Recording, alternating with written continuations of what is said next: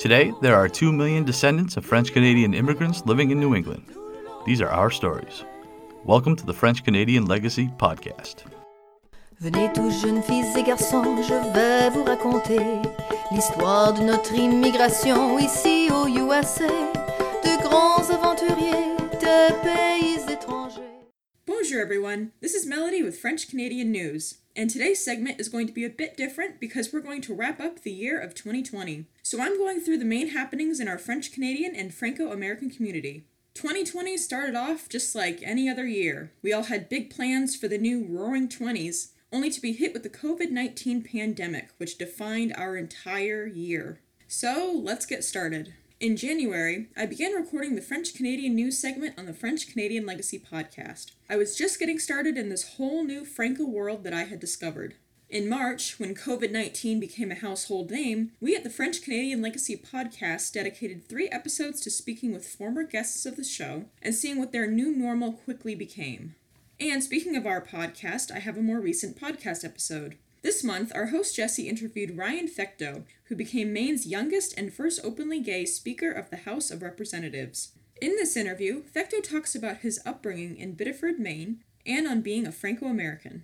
This year, we also had new French Canadian and Franco American content popping up, with new blogs and a new Facebook group that launched this year. First up, we had the launch of a new blog, My French Canadian Family, Ma Famille Canadien Français. Started by Tim Beaulieu of New Hampshire and Luc Trepanier of Quebec, this blog is dedicated to families of French Canadian heritage all over the world. They have articles in English and French, so there's something here for everyone. Plus, all of the posts are written in a fun and casual style, making this blog great to read in your downtime. Speaking of Ma Famille Canadienne Français, I made my Franco American writing debut back in May with the post Lewis and Clark were just a couple of guys copying French notes. Hashtag sorry not sorry. When I was asked to write this post, I never thought it would become such a hit in our community. Plus, I learned about the hidden French Canadian connection to that part of American history. Tim and Luc of Ma Famille Canadien Français also launched the Facebook group Les Rêves des Gagnants. This group was started as a way to connect French Canadians, Franco Americans, Acadians, and anyone else of a French heritage background, or anyone who just wanted to join because they love the French language and culture.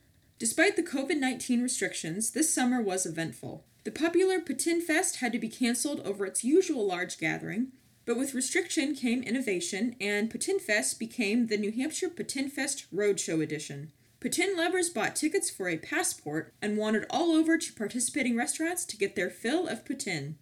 A young Franco American in Woonsocket, Rhode Island, also made this summer one to remember with his petition to make St. John Baptiste Day an official holiday in the town. The creator of the petition, Calvin Fox, even got interviewed for a story in the Woonsocket Call. The petition is currently standing at 448 signatures. Maybe we'll see this mission turn into reality in 2021.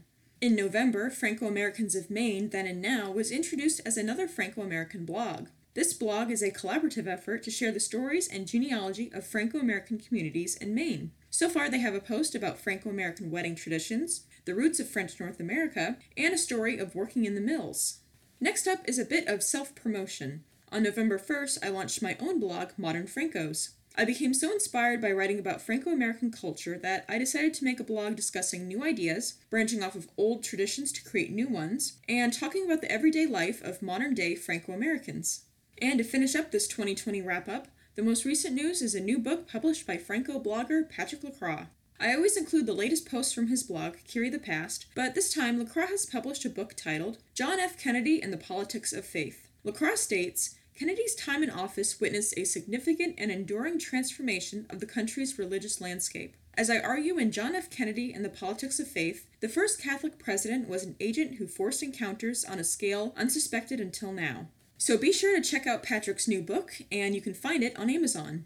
Now that we've highlighted this unpredictable and whirlwind of a year, I have a few events for you to look out for in early January 2021. On January 5th, from 5:30 p.m. to 7 p.m., join the Franco-American Center for a virtual pret-a-parler. This is the FAC's French language group that meets on the first Tuesday of each month. You must register for this event by January 5th at 4 p.m. On January 9th, from 11 a.m. to 2 p.m., join the FAC once again for their Volunteer Appreciation and 2021 Kickoff Brunch. Details about this event are coming soon. On January 12th from 4 p.m. to 6 p.m., join historian Jason Thoreau as he walks us through his Thoreau and bourgeois ancestors and their last known village in Acadia. That's all I've got for you before 2020 finally comes to a close. Let's all hope that 2021 is a lot better. Thanks for listening and have a great new year.